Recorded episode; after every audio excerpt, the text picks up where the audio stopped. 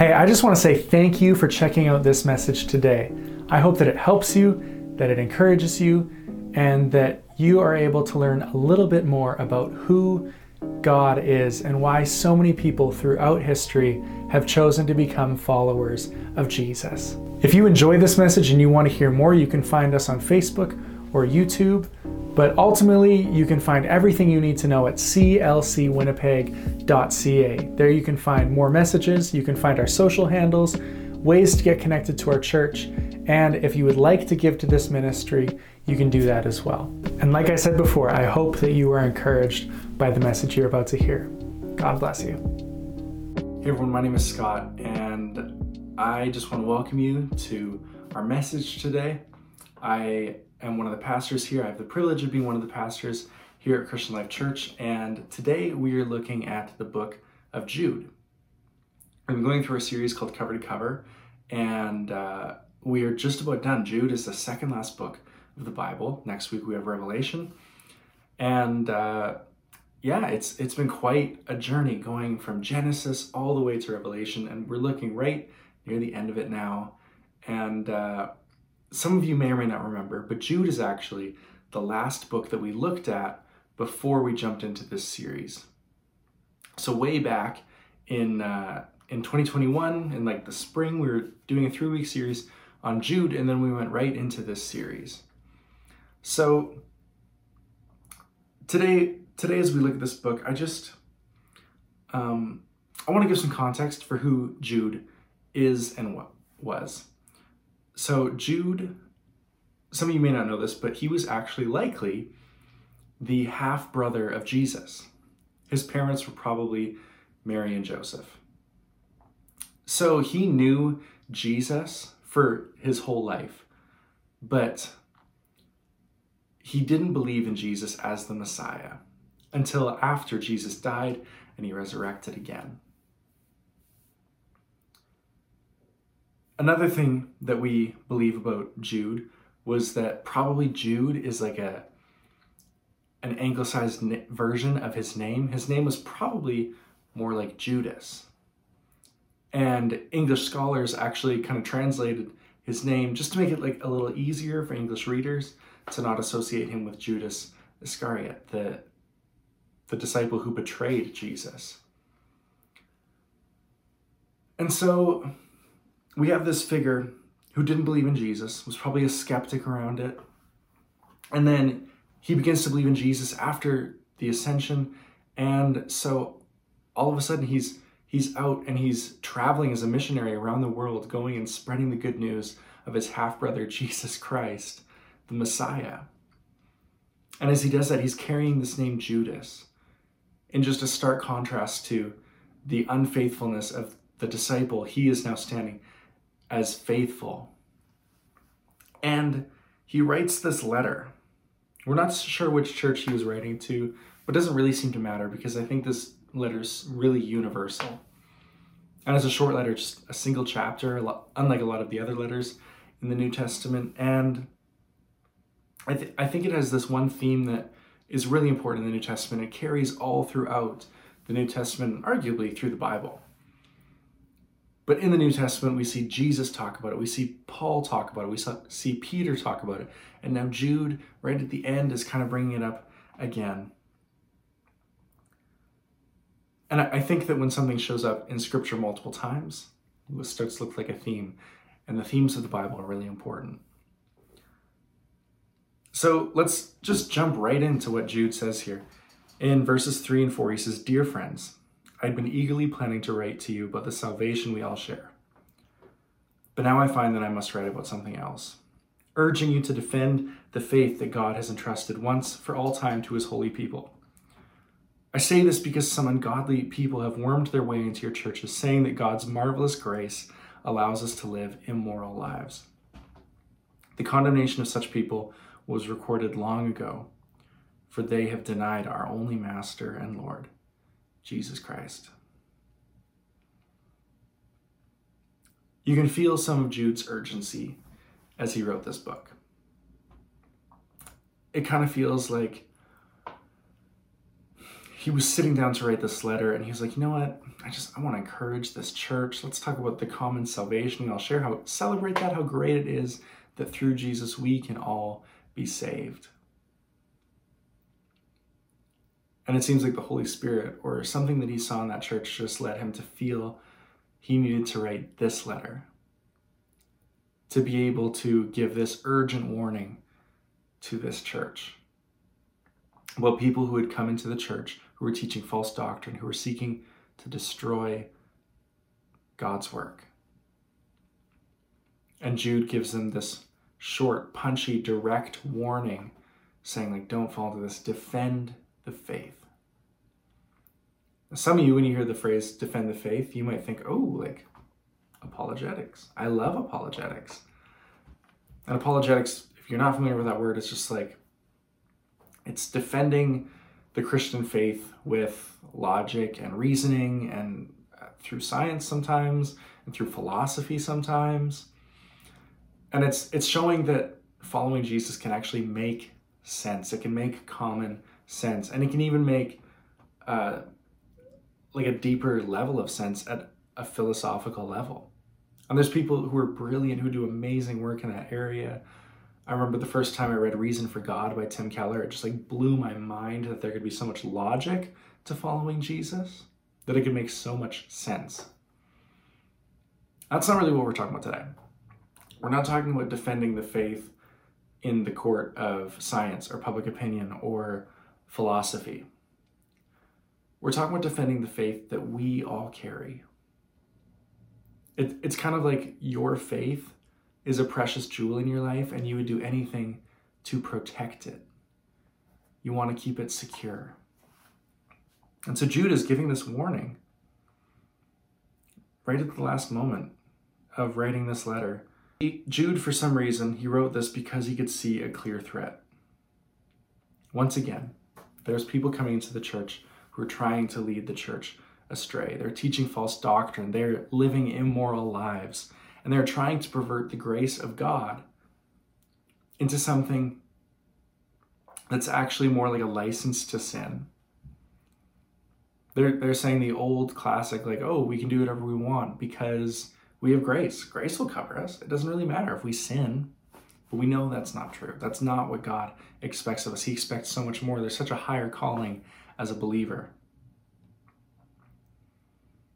And here's an idea that I've been toying with. We could talk about false teachers today. And that's that's originally kind of the message that I wrote. I I was going to talk about false teachers and how do we like spot them in the church and how do we um, how do we stand our guard against them and uh, some of the nuances of what makes a false teacher. What I really want to talk about today is this. I want to personalize this because I think the false teacher can kind of seem like a a lofty idea of people coming into the church or um, people who broadcast their messages and uh, they teach false doctrine. And for sure, we need to be on guard against that. For sure, we need to be discerning when we listen to people, um, when people start to talk and they don't necessarily line up with scripture. We need to take note and uh, and pay attention to what it is that they might be trying to turn us towards that's away from the gospel. But my question is this Is it possible that at any time, one of us could be the people in the church who are being led astray or leading others astray? That might sound kind of challenging that we might be the people who are the false teachers of the church, who are believing false things and who are giving ourselves a license to sin. But hear me out. Let's say, on average, the average person viewing this accepts Jesus as Lord at 20 years old. And on average, we live to like, let's say 80. So that's 60 years in your life of following Jesus. Over that 60 years, you're going to change. You're going to change a lot. You're going to experience wins and losses. You're going to be tempted by different things at different stages of your life.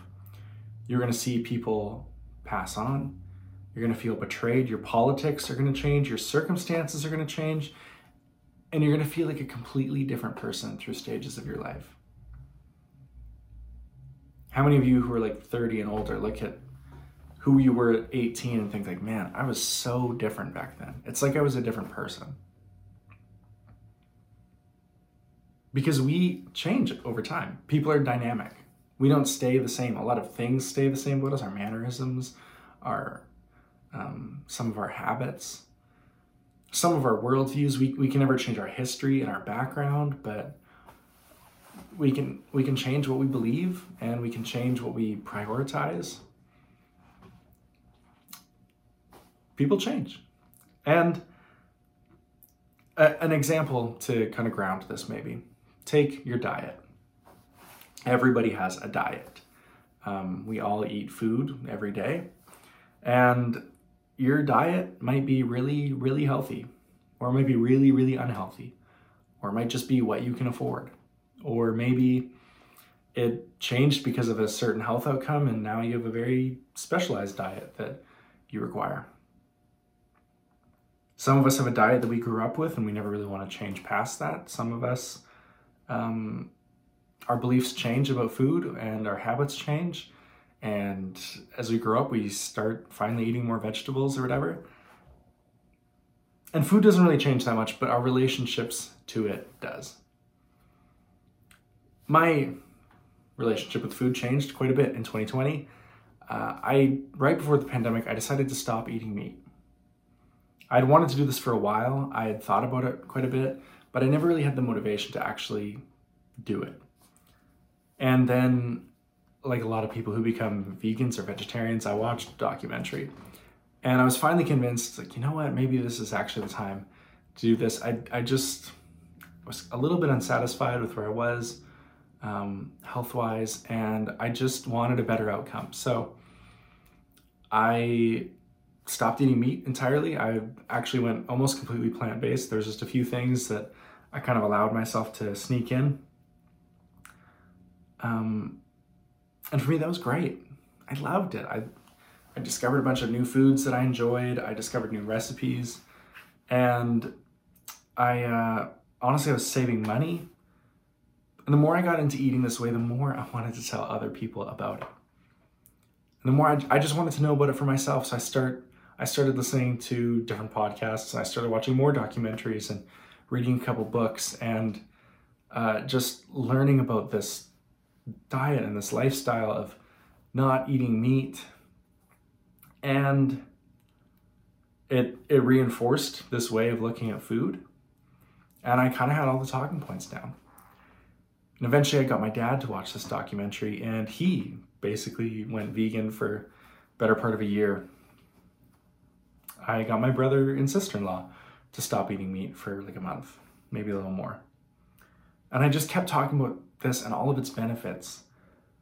And honestly, I'm still kind of convinced that it might be the best way for me to eat. I don't eat that way anymore. Um, I do eat less meat in my diet. But when you have a really long relationship with something, this is my point. When you have a really long relationship with something, like your diet, that's going to be something for you for your whole life. Or a marriage, which could be the majority of your life if you get married young enough. Or your faith, which I believe really starts from when we begin to be like conscious humans to when we die. We're going to have some kind of relationship with faith and with religion. It's just, it's such like a integral part of being a person that we we look for things beyond ourselves. And so when you have a relationship that's going to be that long with anything, your perspectives on it are going to change over the course of your life.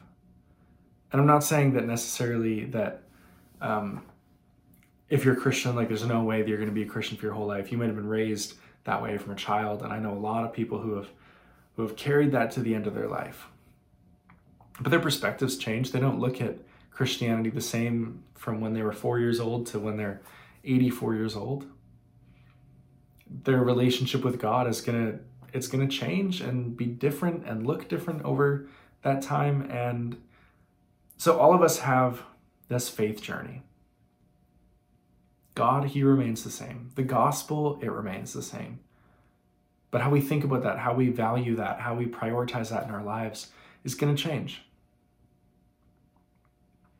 And hopefully, the majority of that, the time, that means you're diving deeper into truth and you're falling more in love with God and with the truth and with His Word.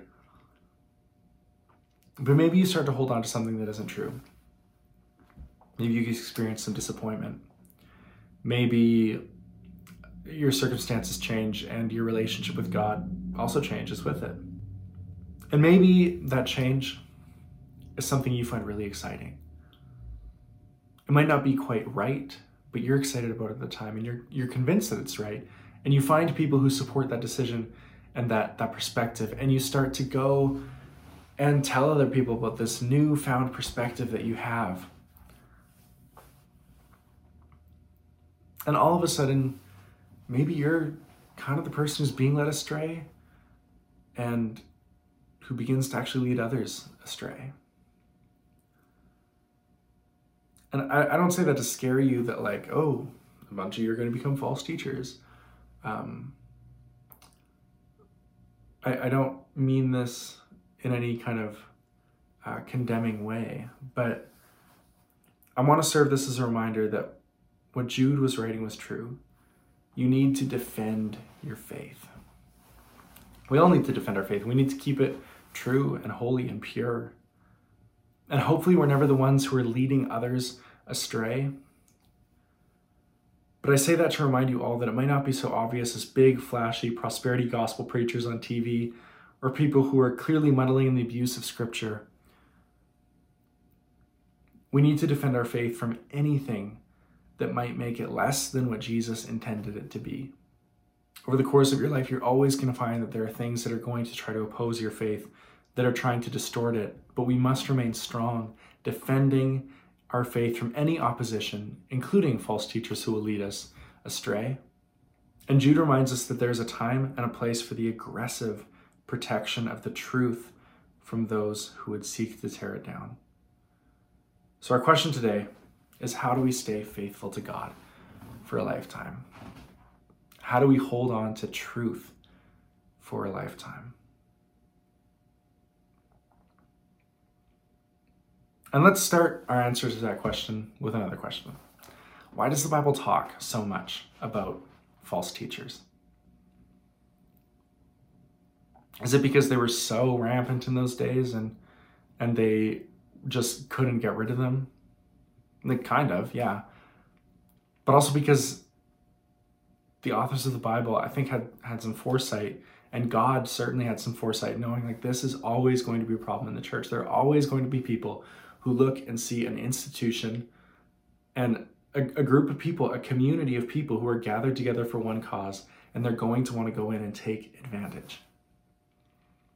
But I think he also knew that there's always going to be lies all around us. The world lies to us, our, our own flesh lies to us, the devil lies to us. And and we are going to have to deal with an, just an overwhelming amount when you think about it in the course of your life of things that aren't true that are going to try to distort the gospel, that are going to try to distort our view of God. And we need to remain strong.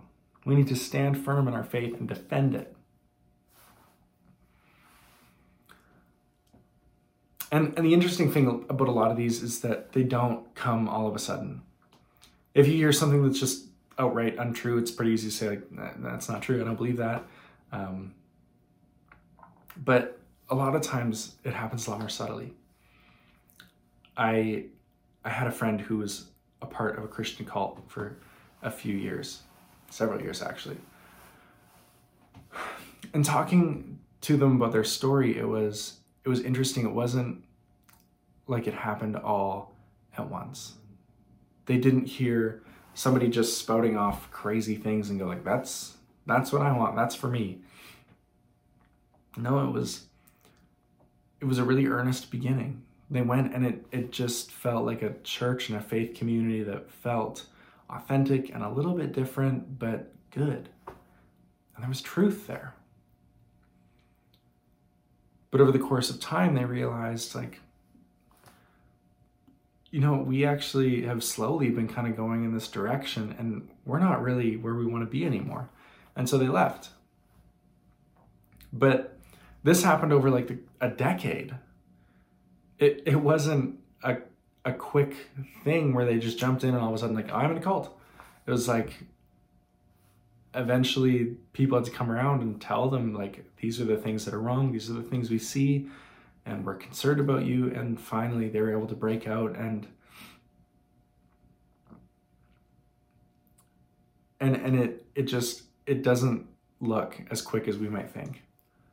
And we have to stand on guard from false teachers because they don't generally just come out as false. They start good. And then they experience a little bit of power or they experience some better financial success and all of a sudden they're the ones who are trying to lead people astray, who are trying to give more money or who are trying to give them more power in their lives. These people are dangerous because they drive the church away from their main task. Matthew 23, verse 23 says, Woe to you, teachers of the law and Pharisees, you hypocrites! You give a tenth of your spices, mint, dill, and cumin, but you have neglected the more important matters of the law justice, mercy, and faithfulness you practice the latter without neglecting the former. Sorry, you should have practiced the latter without neglecting the former. So Jesus, this starts pretty tame, saying, like, hey, you're tithing. It's fine. You give a tenth of everything you have. But you're actually neglecting what really matters. You're not practicing justice and mercy and faithfulness. The church should be doing all of these things. These should be the priorities of the church. All throughout the Old Testament and the New Testament, there are prophets reminding the people of God, like, this is what God wants from you to act justly, love mercy, and walk humbly. That's the great requirement of Micah 6, verse 8. And some of these false teachers, they don't care at all about that kind of thing. They are in it for selfish purposes. They're more focused on their needs and desires being met than God's requirements. And lastly, I, I think the Bible cares so much about false teachers because it understands that people are going to get caught up in it. 2 Timothy 4, verse 3 to 4 says, For the time will come when people will not put up with sound doctrine Instead, to suit their own desires, they will gather around them a great number of teachers to say what their itching ears want to hear. They will turn their ears away from the truth and turn aside to myths. So we see why people follow them. People like all of us on our faith journey, we we might get tired of trying to keep up with what the Bible tells us to do. We might we might feel overwhelmed or we might want something different for our lives. And all of a sudden, we, we have these itching ears who want to hear something different. And we go out and find that person who's telling us what we want to hear. We stop caring so much about what the truth of what God wants us to know and hear. And we go inwards and we, we go selfish. And we look for somebody to tell us that's okay. And that's easier than ever now. With a quick Google or YouTube search, you can go and you can find anything that's going to back up what you want to know. So, how do we spot a false teacher? And how do we spot in ourselves, in our own faith journeys, when we have begun to believe things that are untrue? How can we keep ourselves in line with the Word of God? I'm sitting here as a relatively recent Bible college graduate. I have limited life experience. And every time I come up here, I'm just trying to do my best to share something with you that's true. And every time I've written a sermon for this church, I have had the thought that, like, I really hope that what I'm saying here is actually true and right. I know the basics, but sometimes in a in a 25 30 minute message you're going to go a few places and uh, I just hope all those places that I go are going to be in line with Scripture. And so I, I just have to pray to God and say, like, I hope that this is good. I hope that you're actually leading me and that, that your spirit is speaking through me because I only know so much. I've only lived so much. I've only seen so much. And so God, like, would you just help me? I I really want to take this task seriously. And it, it's not that one day I'm, I'm scared I'm going to look and go like, oops, this sermon is completely heretical. But I don't want it to be 90% right. I don't want it to be 95% right. I want it to be 100% accurate and faithful to the Word of God. And for all of us, when we read the Bible, is that our desire? We would go, you know, I want I want what I take out of this to be 100% faithful to what God would be saying to me. I don't want to be 90% right about what I read in the Bible. I don't want to be 90% right about what I what I hear from God when I pray. I want to be 100% right. I want to really know and understand God. I want to really know and understand his word. And when I talk to people, I really want to be right about what what I'm hearing from God. He's going to guide us and he's going to kind of gently corral us into truth. But I, I, just want to talk about some simple application points that Jude gives. He talks a lot about false teachers and he goes through um, who they're reflecting in the Old Testament. He talks about their similarities to like Cain and Sodom and Gomorrah and these, these sinful people that we see in the Old Testament. And he's like, but like they've already been dealt with. God knows what he's going to do with them. Their their judgment has been secured. But for you people who are trying to be faithful, here's what I want you to do. Verses 20, 21. How do we respond to a false teacher, to false teaching, to false beliefs in our own life? Verse 20. But you, dear friends, by building yourselves up in your most holy faith and praying in the Holy Spirit, keep yourselves in God's love as you wait for the mercy of our Lord Jesus Christ to bring you eternal life.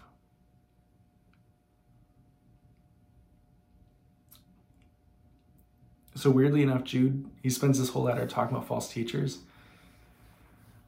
He doesn't really say how to deal with them. He doesn't say this is the church discipline procedure. He doesn't say this is how you call out a false teacher. No, he just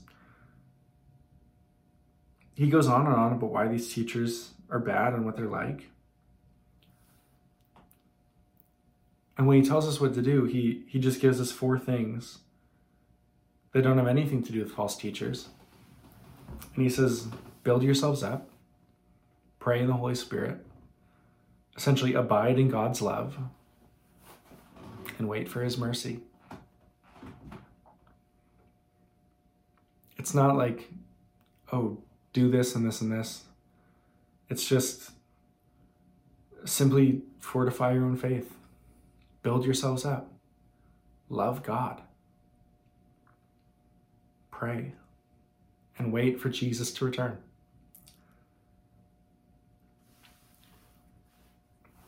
So, when we talk about our faith journey,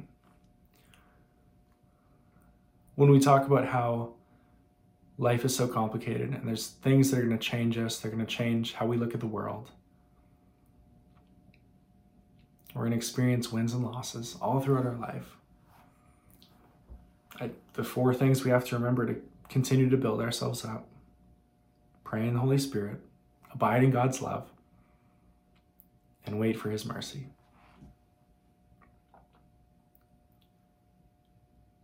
Jude could have given a whole bunch of prescriptions for what to do. He could have given um, some really specific things to do for a false teacher in the church. But he doesn't do any of that. And he just encourages the church to remain faithful. Defend your faith by building yourself up so that when things come, you're grounded. You always have something to hold on to. You're going to continue to pray in the Spirit and abide in the love of a father.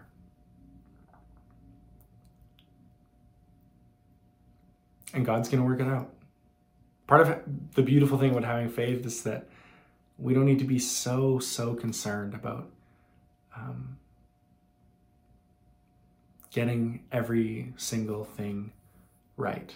We want to. We want to do our best to be faithful to the Word of God, to live without sin, flee from sin. But we don't need to be so, so worried that those little things that we do that we're not 100% sure about, those little moments where we where we don't live up to the expectation, we can just be so grateful that God actually provides grace for that. And that we're actually going to be transformed just by by when we mess up that so that we can say like you know what? I'm getting back on it. I'm i'm picking myself up. I'm accepting that god forgives me. I'm going to do better next time because this grace that i've experienced is so good. It's so wonderful. And i'm just going to keep pursuing god because he pursued me first. He made a way for me to know Him first. And I just want to live my life for Him. So, friends, worry less.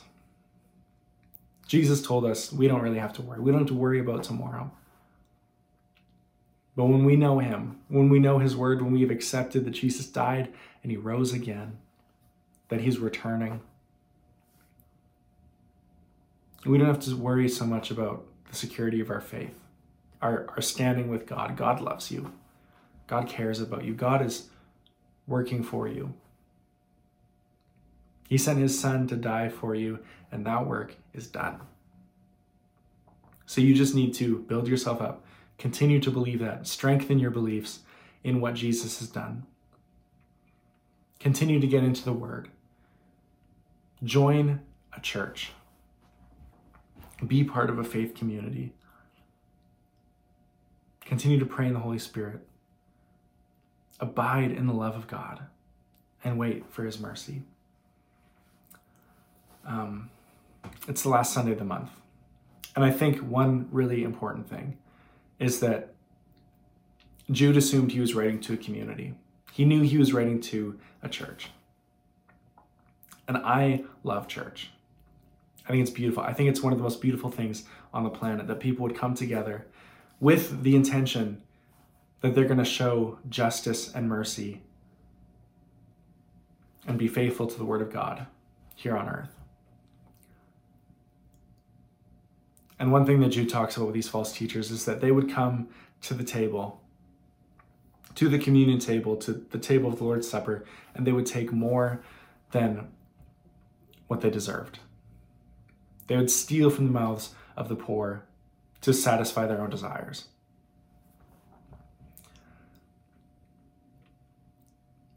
What's beautiful is that the church is around a table. And we're going to call it injustice at the table, but today is Communion Sunday where we celebrate the Lord's Supper.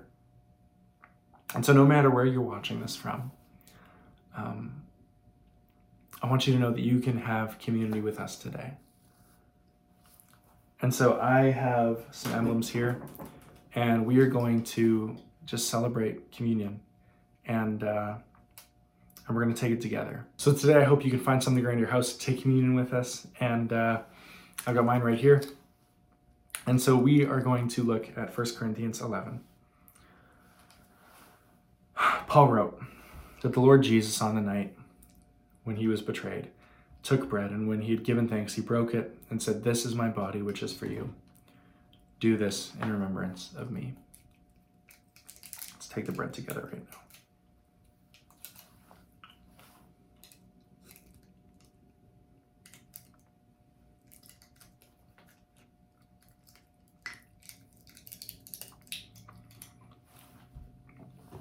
In the same way, also, he took the cup after supper, saying, This cup is the new covenant in my blood. Do this as often as you drink it in remembrance of me. For as often as you eat this bread and drink the cup, you proclaim the Lord's death until he comes. Let's share in the cup together today.